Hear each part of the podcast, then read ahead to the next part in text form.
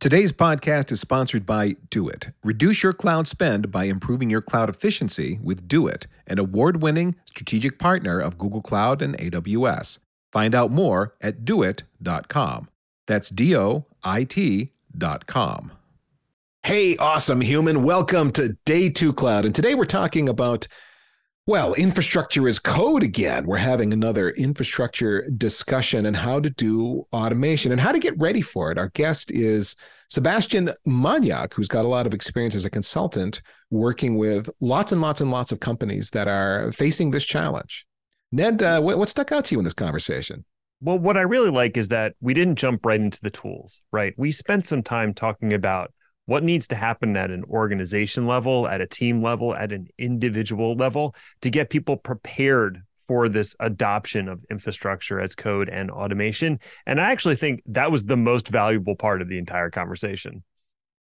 It was uh, it, it, was super important because uh, we got into some nuanced discussion about how your IT shop needs to be organized in order to make infrastructure as code uh, successful and be able to automate successfully within your shop. And it, it took us in some places, some conversation that we hadn't had before, Ned, I, I felt, and, and uncovered some things that, uh, like what matters and what doesn't. It didn't, that part of the conversation did not go the way I thought. And then we did get into tools and tooling to, uh, to help you get going in your infrastructure as automation, to help you get into your infrastructure as code efforts uh, well. So please enjoy this conversation with Sebastian Maniak.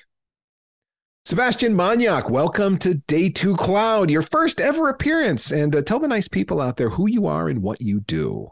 Awesome. Yeah. Thank you for having me. Um, yeah. My name is uh, Sebastian Maniak. I'm a consultant, advisor, and educator. Uh, I've been in the really networking and infrastructure automation space for probably around 10 years, working at various uh, enterprises, uh, value added resellers, uh, vendors. And I do now, what I do now is consult and uh, help my clients uh, kind of build workflows through infrastructure as code or automation itself. Ah, uh, yes, and that is going to be the thrust of our discussion today: is how to prepare your infrastructure for automation. How do you work with infrastructure as code if you haven't quite made that leap yet, or maybe you're doing little bits and pieces of it, but you want to take the next step? That's what uh, what we want to get into, Seb. Before we get into the nuts and bolts, because I know you know a lot of like tooling and processes and workflow and how to make it go from uh, you know the infrastructure and hands-on perspective but there's a there's a human component that as we were on our planning call uh, discussing this you brought up that seemed pretty important a lot of shops aren't ready for automation because they're not organized for it especially well uh, talk about that a little bit. What what career adjustments do people need to make? What uh, what mindset do people that are used to doing things the old way? What, what do they need to change so they can be successful in an automated world? Yeah, t- what I find uh, to be really successful in an automated world is changing the mindset of what you want to achieve. Um, I, have worked with many big enterprises that want to orchestrate and automate. They want to jump into a tool or a product to solve a problem right away, but they don't understand really the basics and fundamentals of how to get there. They need, they don't understand how where they're going to store their code, how they're going to organize it, how are these processes going to work with their existing change management processes? The journey, really, or that human factor is um, you have to prepare yourself that you're going to be learning new technologies that have different types of fundamentals than you logging into a networking device or some type of infrastructure and uh, click opsing your way through it. Because in your home lab, it's easy to do in an enterprise, in a large enterprise, a bank, a financial institution, there's checks and balances and governance that need to occur. So you have to really understand the fundamentals to get there before you pick a tool, be it, you know, Terraform, Ansible, or whatever tool you want. Let's understand the workflow that you want to achieve first for that automation. I want to pick something out there that I think super important. And you mentioned the enterprise level. Like you said, automating your home lab easy. You're usually working with Greenfield. You're the only decision maker involved mm-hmm. and you're in charge of the process. So you can do whatever you want. And I mean, I shouldn't speak because my home lab is a mess, but for those who are a little more organized, maybe they've got it down. But when you're working with a big enterprise, like you said, they have a bunch of in place processes, stakeholders who are involved in the decision making process. So if you want to introduce automation into that realm, you got to get your head around all the different folks that are involved in what is going to be automated in the first place. That's correct. You need to understand where their processes are. Be it uh, you need to educate them on how that's going to be beneficial to them from a business perspective and from a process perspective. Because if I can tell a customer, hey, I'm going to automate your uh, F5 uh, or your Palo Alto devices or deploy a Kubernetes cluster in, in the cloud, um, that's great. Cool, you can do it. But I have all these checks and balances ahead of time, and I have 10 other teams that revolve around this product, the service, and the enterprise. How are you going to communicate to that? How are you going to educate them um, that this is the new way or this is the better way of, of doing that? Um, yeah. Uh, yeah. As a another example of that, when I was working for a university, we were running VMware and we had DRS turned on, which meant that mm-hmm. virtual machines would just they just move around, man. It's yeah. cool. It's all good. But there were certain people, uh, grumpy old sysadmins that did not want DRS enabled for their virtual machine because they wanted to be very deliberate around placement. Uh, maybe it was a security concern, a compliance concern, what have you.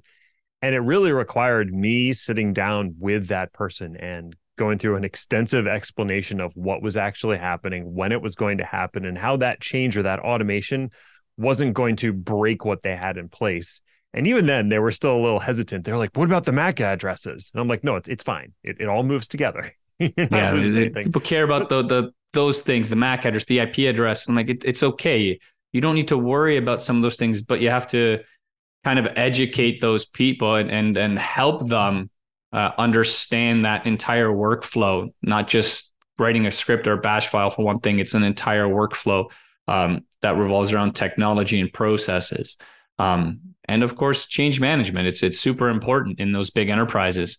You're not going to get rid of it. Um, I've tried as a consultant building tools and services that do all this event driven architecture, event driven networking, where um, you deploy an application, then something gets triggered and it goes.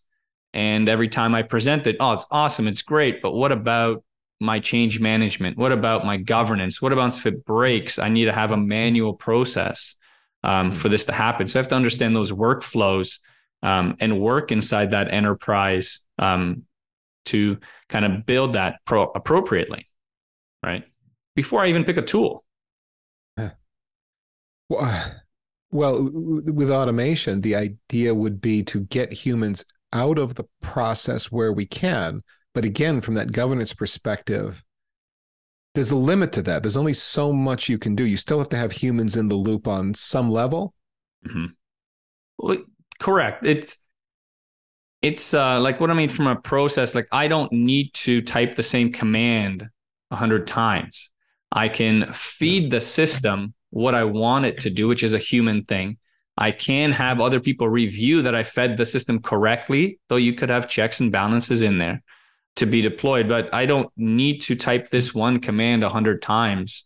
I can have my process, my automation, my workflow, you know, grab that and do it. Right. It's really like the big thing cloud was built on that we just use it.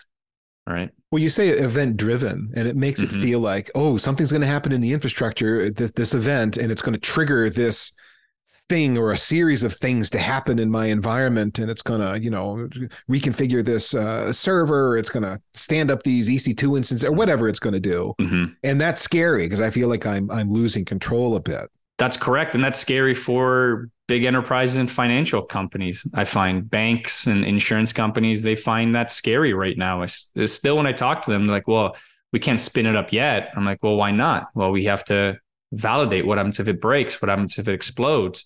I'm like, well, we have to add those checks and balances, those workflows in front of that um, to validate it all. But it's still scary because it's the mindset of moving that towards an automated or infrastructure as code way, right?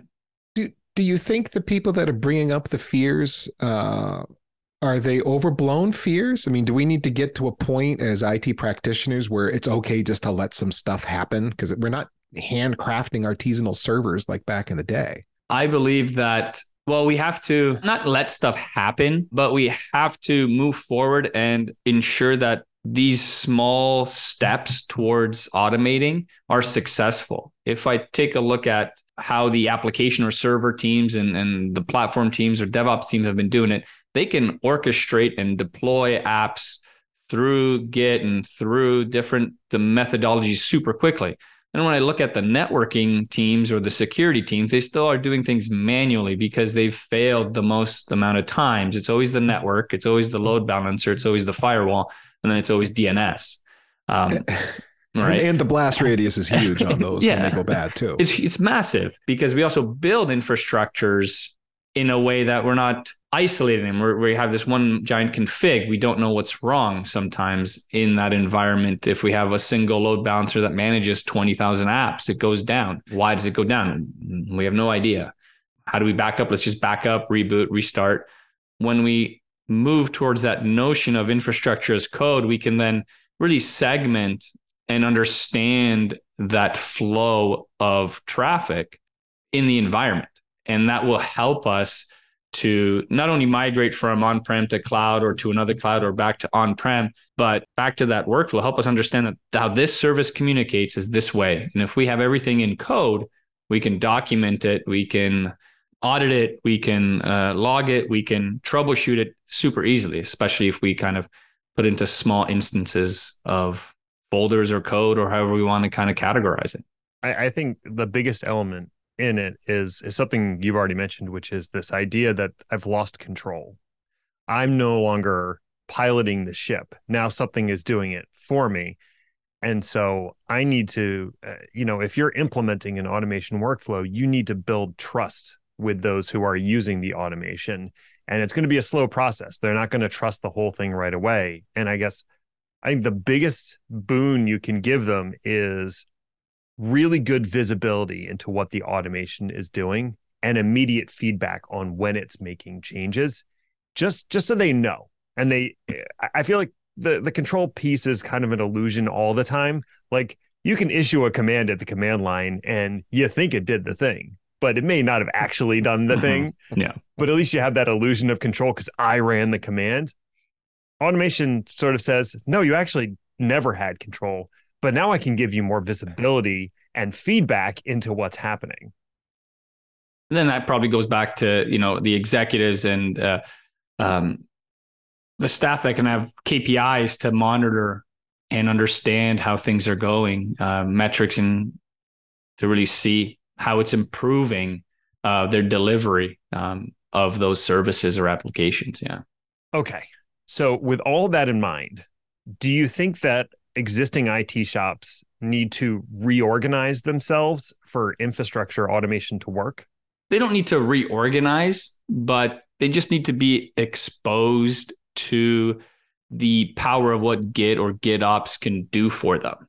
Maybe have a developer, and I've seen this actually recently, have a developer engineer kind of injected into that team that is behind or that the yes. team that manages that technology is behind inject someone so they can learn from them um, on how they've done it on the platform team or on the, the server team or app team and educate them in the process so i don't really think that other than you're going to build a platform team and then now they're in charge of networking and then you're going to have a fight because the server team doesn't want to manage certs on a load balancer and firewall rules anymore. And then it eventually goes back to one or two people on the team that just focus on you know maybe load balancing or networking. That's what i've seen happen many times. You reorg the team and all right two people pick a technology and they go with it because they're the subject matter expert and then nothing really happens. So i think it's just exposing them to those processes or those technologies and the fundamentals of what automation can help them in their existing jobs and their processes is the most important, I find. Today's sponsor, Doit, can help you with your cloud challenges. Maybe you want to maximize your cloud use while controlling your costs. Perhaps the issue is balancing resource utilization while delivering agile IT. Maybe you just can't get good support from your cloud partners. Doit can help. An award winning strategic partner of Google Cloud and AWS, Doit works with over 3,000 customers to save them time and money. Do-It combines intelligent software with expert consultancy and unlimited support to deliver cloud at peak efficiency with ease. The Do-It team knows multi-cloud, cloud analytics, optimization, governance, Kubernetes, AI, and more. Work with Do-It to optimize your cloud investment so you can stay focused on business growth. Learn more at doit.com. That's D O I T.com there's a lot of companies that advertise mm-hmm. for DevOps engineers. and They have a DevOps team, and it's a separate thing that kind of stands apart from maybe the rest of operations and and from mm-hmm. the development crew. They're they're kind of in the middle and straddle the both both worlds. But they but it is seen like a unique function. Have you, have you seen that become a thing and or succeed? So are we talking about like in the networking space, in the application space, or well, just generally. So if I'm an mm-hmm. IT shop and I've got all of those functions under me that you just named, you know, I, have got to deploy applications. Yep, there's a networking function involved. Sure, there's some security that's going on there. Yep, and we've got the uh, you know the cloud infrastructure guys that are there too.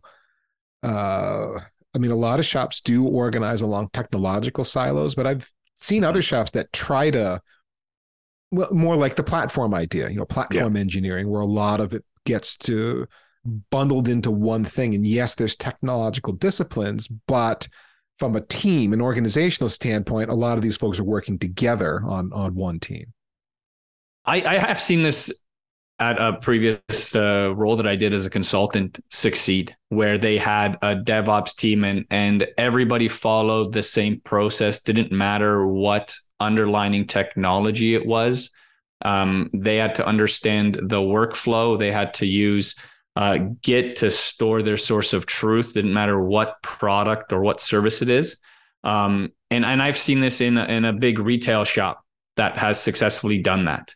If I look at the financial systems that I mostly uh, work in, they're slowly getting into it, and uh, there is that lack of knowledge to move forward um, because they have um, very legacy products, services, and people that don't want to learn um, in those fields. I find, or in, in the, that vertical of uh, of clients that I deal with is in, in, in that bank space. Right? They want to move to it, but they have to hire consultants to get them to it. And if there's somebody that's willing to learn, that's a full timer and take what the consultant has provided to them then that team can be successful. And I've seen that happen. Um, but if there's nobody that's going to say, okay, uh, great, you know, Sebastian came in, gave us some Ansible code, some Terraform, some uh, Python scripts.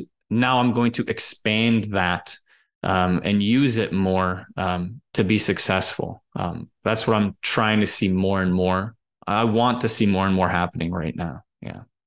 Mm. So, so maybe what maybe one more question on this, and we can we can put it to rest. Hmm. You have seen shops that have gone more the you know, DevOps or platform engineering route. They, you said you had one retail shop that you you mentioned that had done this and was successful with it. When we're going to infrastructure automation and we're committing to that as an organization, if we reorganize as a platform engineering team, let's say, uh, is that going to lead to better success or is it does it kind of not matter? I can organize however, and as long as everybody gets on board with the new processes and way of thinking about infrastructure and infrastructure automation, we're going to be okay. I, I believe that going this platform team route is, I'm hoping it's going to be more successful than having these individual siloed teams.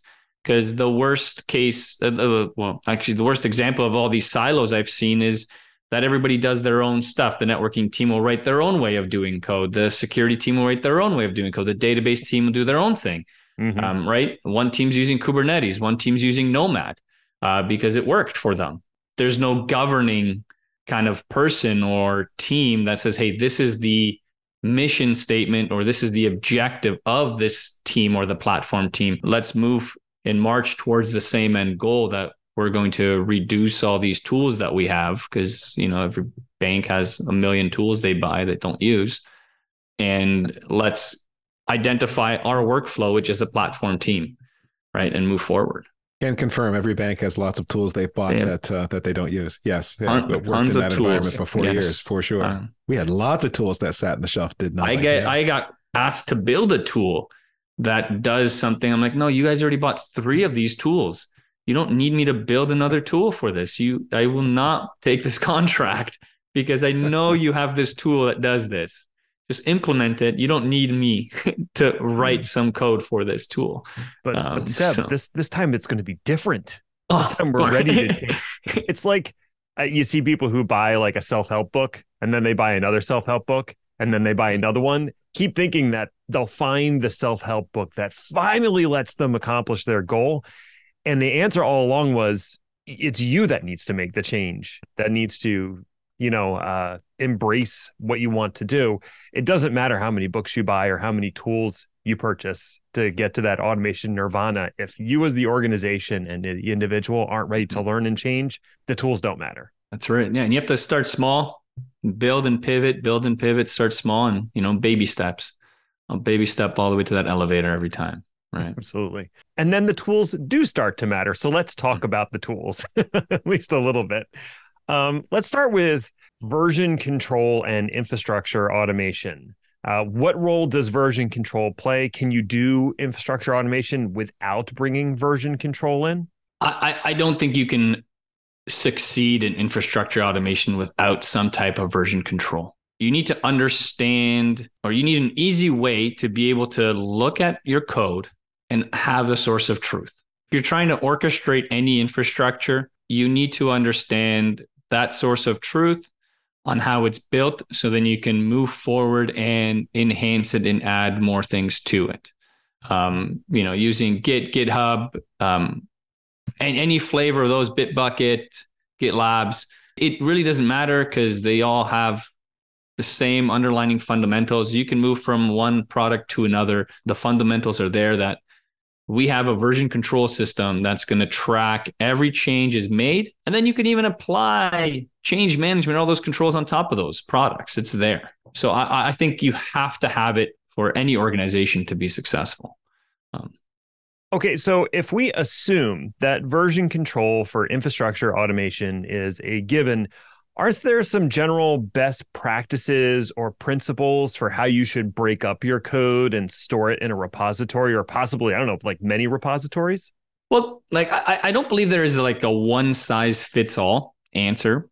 And I've seen many different uh, kind of best practices emerged over the years uh, that can come down to size and scale of the environment. Um, even the technologies used, the team members, the organization, how that's organized, and even the cost. Um, like I've seen, we can break it up into really uh, environment segmentations is, is a very popular one I've seen where we break up the configuration based on a dev, dev environment, a staging environment, a production environment.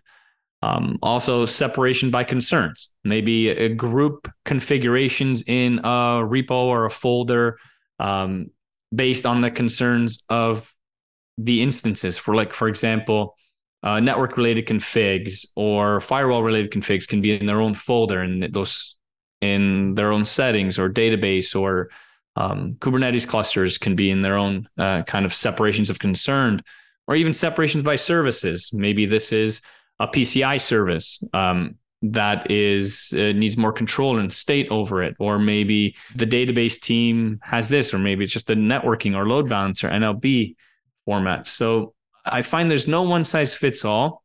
It's about really choosing the right fit that provides you the needs and the scale of the team and the project, right? And we can go into over segmenting too, that can happen, can be just as problematic as under segmentation. So it's really crucial to strike a balance. And the most important part is when we move towards infrastructure as code, we can review our structure easily and pivot and move it and change it as we grow. It can, and that's kind of the the beauty of using Git, having a version control is that one point everything's in one folder, and then we've need to scale that. It's not feasible. We can strip it down and migrate it and segment it in a different way. Uh, so that helps us kind of uh, move forward in that sense. Right. So you're not locked into a specific organization structure from day one. As your use grows and matures, you can say, you know, we had everything in a one giant repository. That doesn't really work for us anymore. It's time to take the networking functions and move those into their own repository and set up permissions and workflows that are specific to that networking component. Because maybe, you know, depending on how you, how you have the permission set up, I don't want someone on the web team to be able to push a change to the networking config, and they could do that. Correct. When it yeah. was all in one repository. But maybe you do. But maybe you do. So so th- th- there's there's different ways to there's no oh, there's a lot of things we could talk about here with this this organizational thing. So one is okay, Ned, you just broke it up along uh, like technology silos, like like the, the web is a thing and networks a thing, and those are different things. And so maybe we have different repos organized that way. Okay, so one rabbit hole you could go down is let's say we do that and we put networking into its own repository. Well, then, now within that networking repo, you've got a bunch of different functions that network devices do.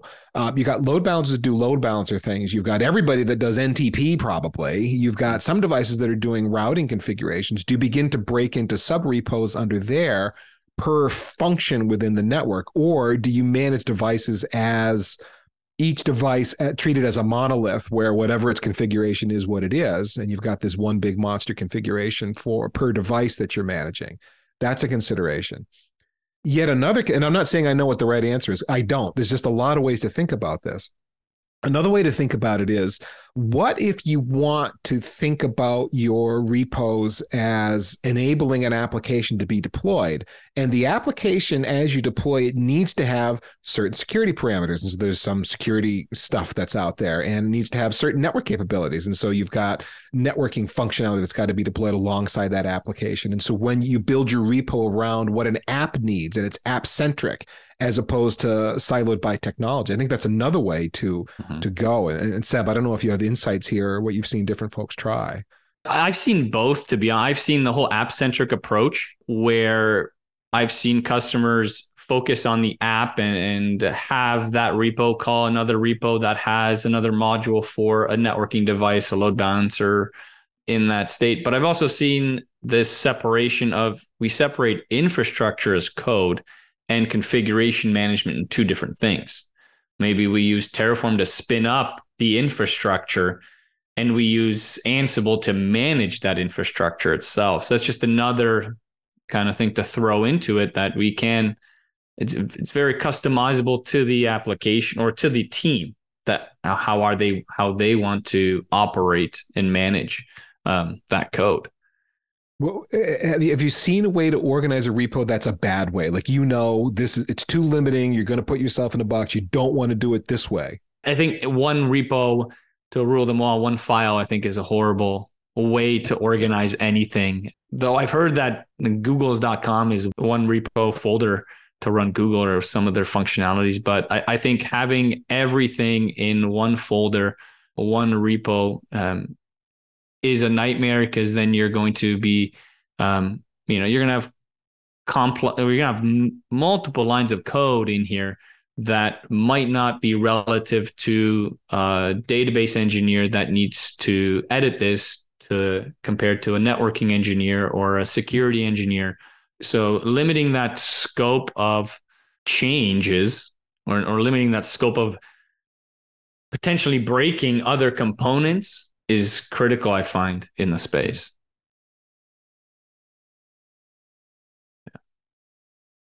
So we talked we talked about version control, and uh, you mentioned a couple tools, but let, us dig into some of those tools that you'll be using to deploy this infrastructure as code. Do you have just a general recommended set of tools to actually make that push to mm-hmm. deploy or manage infrastructure? Is there a standard stack that you prefer to use? yeah, for me, my, the standard stack has evolved throughout the years, to be honest, from running Python, Ansible, Chef, Puppet, uh, now Terraform. I prefer Terraform because the biggest reason actually is the state file. I love that I can have the entire state of my infrastructure in a file that I can read, document, put it into another tool that gives me a document, gives me a diagram of how it is. So when I'm building out infrastructure that supports this whole multi-cloud premise, I would use Terraform to do that. And my second choice after that would be Ansible, to be honest, because I've worked on both depending on the client and depending on their knowledge and organization. But I'm a big fan of Terraform over any other thing right now. Yeah, I suppose the biggest challenge with using Terraform for everything is you're reliant on there being a provider yes. and an API mm-hmm. to interact with. If you're going to be doing configuration management on something that doesn't have an API available, is that where you would hand that off to something like Ansible to do that task? Yeah, 100%. I, I'd hand it off to Ansible. I, I always found ways around executing like NetMiko through Terraform or running something else to hit a legacy device but pretty much if I can't do it with Terraform, I would move down to Ansible and have these tools work together. Because I've seen many organizations that use both and they're super successful at it from deploying infrastructure, Terraform, config changes or updates to, you know, an OS. They used Ansible. So it's been successful for them. No, you've mentioned Terraform, you've mentioned Ansible, which I, mm-hmm. I look at as um, uh, they they can work with anything. But what about mm-hmm. like CloudFormation uh, templates, ARM templates, the more cloud specific tools to uh, to stand up infrastructure? That depends on the environment or the organization. I've seen a lot of customers that start down the CloudFormation route. Then later on, the executive team says, well, you have a multi cloud strategy. How can I do CloudFormation? Now I have to do an ARM or I have to do something in GCP. And they typically move towards Terraform. What I've seen in that space, it's it's kind of that that multi cloud moving towards that multi cloud world is we need a central way of doing it, and CloudFormation template can't solve all my problems. Though that's Terraform's not perfect, right? There's mm-hmm. issues with it, but understanding the fundamentals of all those products can help me kind of build a, a solution that I need. Yeah, and I guess if I go that route, I look at what's available to me with public cloud. I have more more mm-hmm. choices of tooling versus if I'm dealing with physical on premises devices. You would recommend it sounds like narrowing the tool set. Don't use one thing for on premises and another thing for public cloud if you don't have to. Well, my preference would be to have the same tool for on-prem and public cloud. And it revolve around kind of the headaches of managing different tools can be expensive and can lead to more headaches down the road from process and workflows. My ultimate goal would be to build a platform or tool that allows the end users um, to let the infrastructure automation or workflows be built for those platforms. Like if I have a, a router or a database or a Kubernetes service that works, or even OpenShift that works uh, on prem or in the cloud, um, from a client or a user end perspective, I don't really care what the underlying technology is. I want to give you a set of commands or a set of a catalog item of what I want you to change. And then use those tool sets that you have, be it Terraform or Ansible or CloudFormation, all combined to figure out how that workflow works and orchestrate those changes, be it mm-hmm. through whatever tool sets you have, but limit it so you don't have to, you know, manage all these different uh, versions of Terraform or versions of Ansible, or it, it can get a nightmare in that space too. Uh, for people that have maybe caught some of this news with HashiCorp licensing changes and all that stuff, which has been mentioned in uh, in the in the media quite a lot mm-hmm. lately, as we're recording this here in uh, September 2023. Is there any reason you'd steer people away from Terraform, or you have any concerns about any of that kerfuffle that is going on? I I generally don't have any concerns about it. Um, they've renamed it to Open Tofu this yes. morning. Um, in the space that I'm in, dealing with enterprise customers, um, an enterprise customer wants a throat to choke. To be mm-hmm. honest, that if something goes wrong, they pay for that support in that space to yep. solve a solution or to solve a solution to a problem they have. Um, so I'll continuously use o- Terraform, open source. Um, but I generally don't even play with the open source products. I play with enterprise products uh, because that's the you know the bubble. That's that's where I am helping customers out. Um, so yeah, there's noise in that, and the customers will use OpenTofu or uh, Terraform OSS, but there's a lot of in betweens, I guess, in that uh, in the licensing thing, right? I don't know. Red Hat's done it successfully, right? Like I think isn't Red Hat and the same license now as Terraform? I believe I heard that, but I don't know for sure. I haven't examined the licensing, but I know I know a comparison was made there at least. Yeah. Like I've not known an enterprise that does not use Red Hat in the infrastructure yeah. and they have yeah. to use it, right? Like it's yeah, yeah, yeah, yeah. My take on, on the whole thing was it it does affect certain people that really mm-hmm. needed the open source license to stay the same because of their business model. But for the end users, those of us that just use Terraform, we can just use Terraform. It's fine. Correct. Yeah. yeah. Like I get it for those businesses that used it to build whatever products they built on top of it. Yeah, it, it could be a problem if you build a successful business, you know, and you need those features, just license it from uh, HashiCorp, and then you have a throat to choke if something goes wrong because now you have a licensing uh, deal with them. So, Seb, we've talked about version control. We've talked about mm-hmm. uh, tools to actually push changes to infrastructure. One more set of tools that we can talk about is uh, development related tools. So, for mm-hmm. infrastructure as code development specifically, I'm building out whatever things dealing with API calls or state files or, whatever. And I have editing and you know work I want to do there for IAC development. Is there tooling that you recommend? Yeah, I spend a lot of time if I'm building uh, either a legacy product or a new product, and I'm dealing with APIs to communicate to those products. I spend a lot of time in Postman because uh, it's a nice little tool that allows me to make API calls towards a device and then get some type of JSON output, put some data in it, which then I can build some form of orchestration or even understand the fundamentals of how this product or this technology works. Because for me, everything's fundamentals. I, I teach at a Sheridan College here uh, in Toronto, and I teach fundamentals is very important. That if I understand how to make an API call, I can then really take a look at other infrastructure as tools and then understand how they're doing it or even take a look at the SDKs for them if I want to dive deep into it. So Postman is, is a tool I use a lot. And, and Postman is, uh, mm-hmm. there's more to it than I realized. I've only used it superficially, done some work on the website mm-hmm. and, you know, done, done that kind of traditional, what everybody does with Postman, at least when they're uh, early on with it. Apparently there's a CLI flavor of Postman yeah. that can that can do calls. And so uh, someone was telling me some of their automation involves a container that does calls to Postman and uh, calls some of their save routines in that way. And so they can effectively execute Postman from the command line in an automated way, which I didn't know that capability was there. Yeah, you can select these collections of API calls and you can actually orchestrate changes. I, I have many customers that are starting in network automation route and I've introduced them from an F5 perspective. I've done tons of F5 automation, but I'm like, hey, start with Postman. Here's my repo that I have of all my Postman code, how to update an F5 configuration. Start, start this way. So now you learn how APIs work, then move on. Then, you know, get a better VS code, get, get better editor like VS Code. Don't edit stuff in Notepad. Um, and utilize those tools because it's going to help you. Like I love VS Code as another tool that has built-in extensions already built into it um, that I used.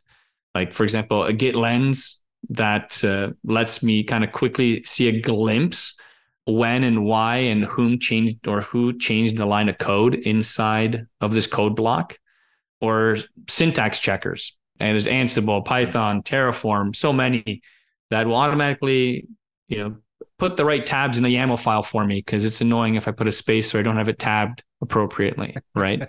I want those tools. I want to use it. I want to build stuff quicker, right? Even Copilot, right? uses AI to generate code.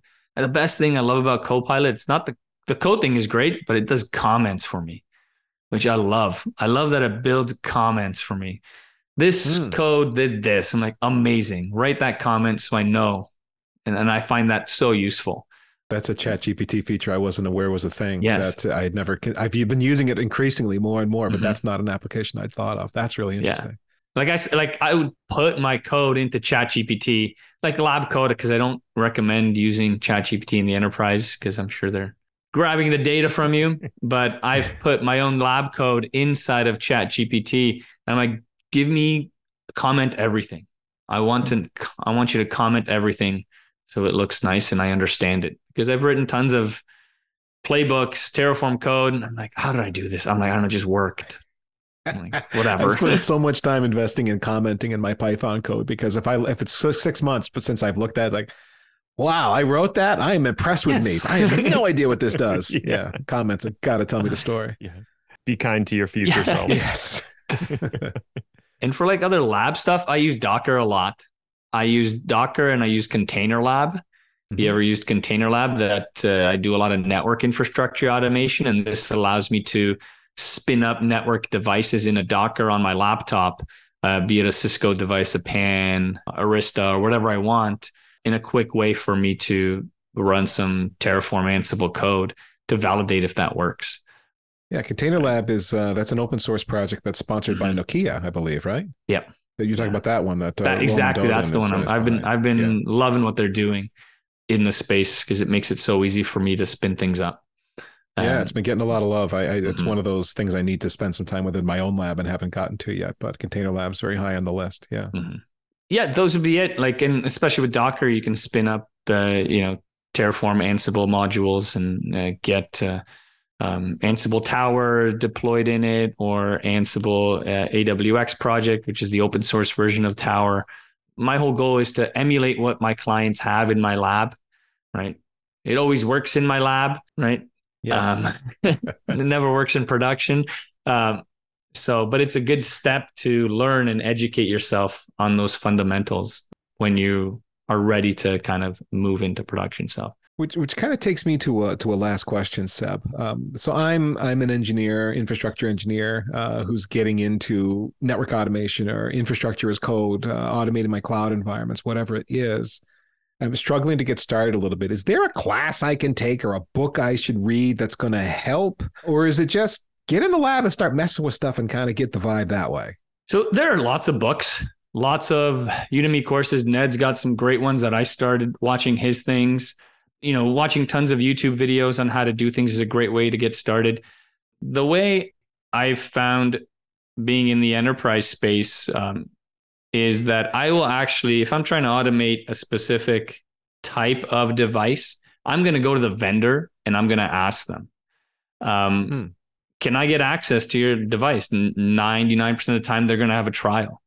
99% of the time, they already have a full dev website, you know, deployed on how you can orchestrate this. You go to Cisco DevNet, they have Yeah. all the modules for Ansible, Terraform, Puppet Chef that you can play around with. Um, you go to HashiCorp, they have a development website that within the browser, you don't have to do anything.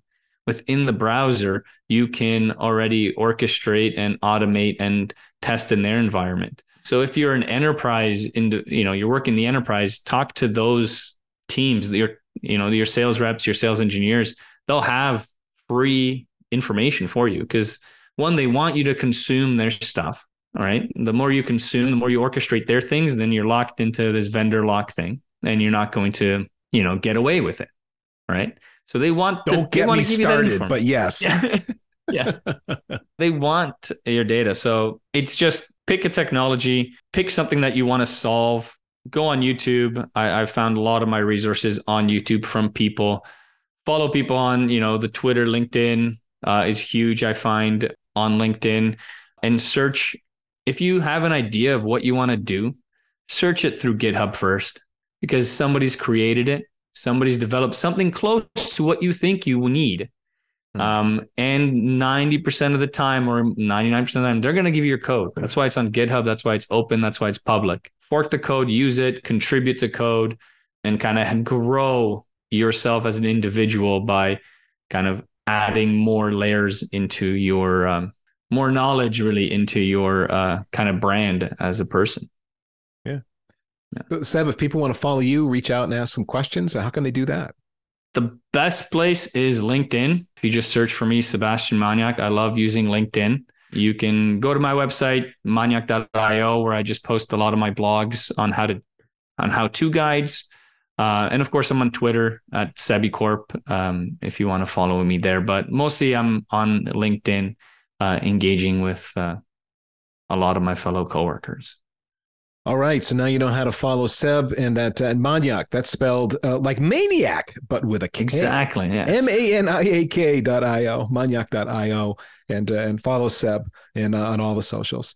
And uh, thanks, Seb, for uh, being on Day Two Cloud today. Much appreciated. Virtual high fives to you out there in the audience for tuning in all the way to the end. If you have suggestions for future shows, Ned and I would love to hear those. You can hit us up on LinkedIn or fill out the request form at day2cloud.io. Day 2 Cloud is part of the Packet Pushers network of podcasts, blogs, videos, newsletters, and more designed for your professional career development. It's all free for you, no login required. Our sponsors pay the bills so you don't have to, and we respect your privacy. And until then, just remember cloud is what happens while IT is making other plans.